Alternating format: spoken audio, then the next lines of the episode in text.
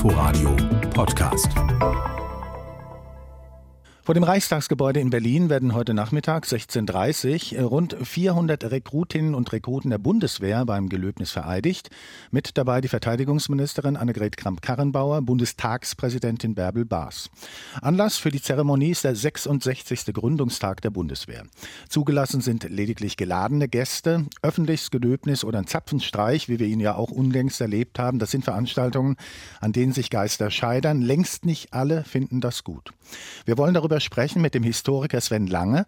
Er ist Oberst und Kommandeur des Zentrums für Militärgeschichte und Sozialwissenschaften der Bundeswehr in Potsdam. Uns zugeschaltet. Guten Tag, Herr Lange.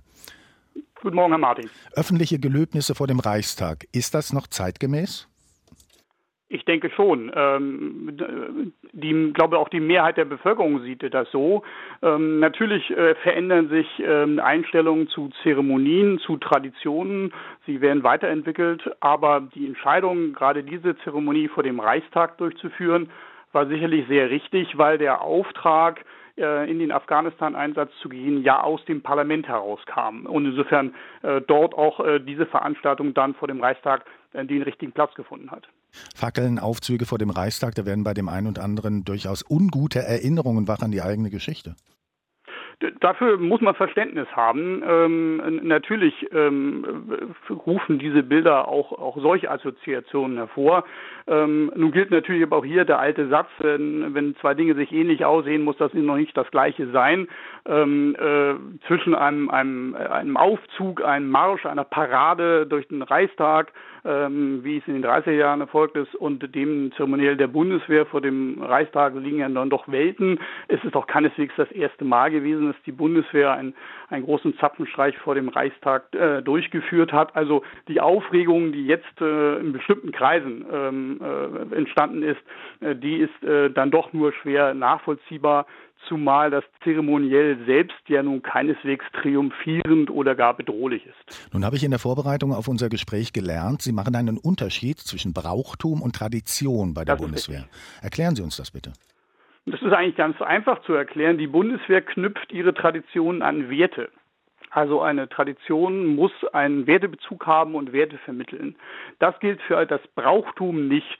Das Brauchtum ist, ist äh, eine, also eine Form, wenn Sie den Unterschied also nehmen wollen, an der Tradition geht es um Inhalte und im Brauchtum geht es um die Form. Ähm, ein Beispiel zu bringen, ähm, eine, ein Brauchtum, das jeder äh, kennt, äh, auch wenn er mit dem Militär gar nichts zu tun hat, ist der militärische Gruß, also das Anlegen äh, der Hand an die Kopfbedeckung. Ähm, das ist ein Brauchtum, der in dem Sinne keinen Sinn hat, ähm, sondern eben über viele Jahrhunderte tradiert ist. Das kommt aus dem Öffnen des Visiers noch aus der Ritterzeit und dem Präsentieren der offenen Hand, um die eigene Friedfertigkeit zu zeigen.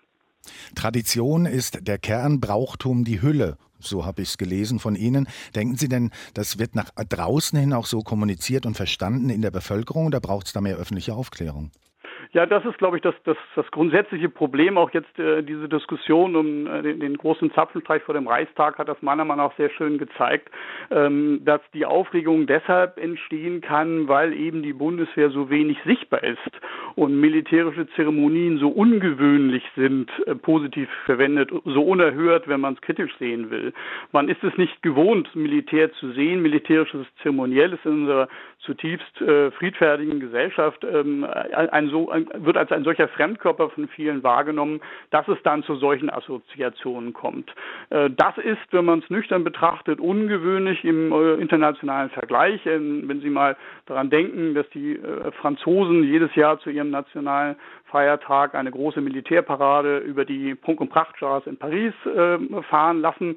Ähm, undenkbar in Deutschland. Also selbst ein zeremoniell wieder große Zapfenstreich, der wie gesagt wenig militaristisch, wenig, wenig Prunk hinterherkommt, ähm, hat also schon das Potenzial in Deutschland für Aufregung zu sorgen. Das ähm, lässt tief blicken, äh, wie viel Militär in der Gesellschaft eigentlich wahrgenommen wird.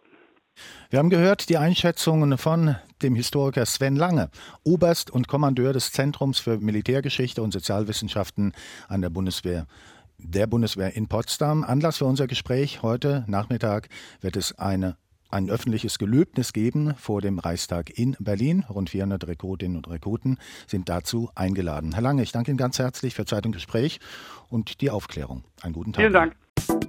Inforadio Podcast.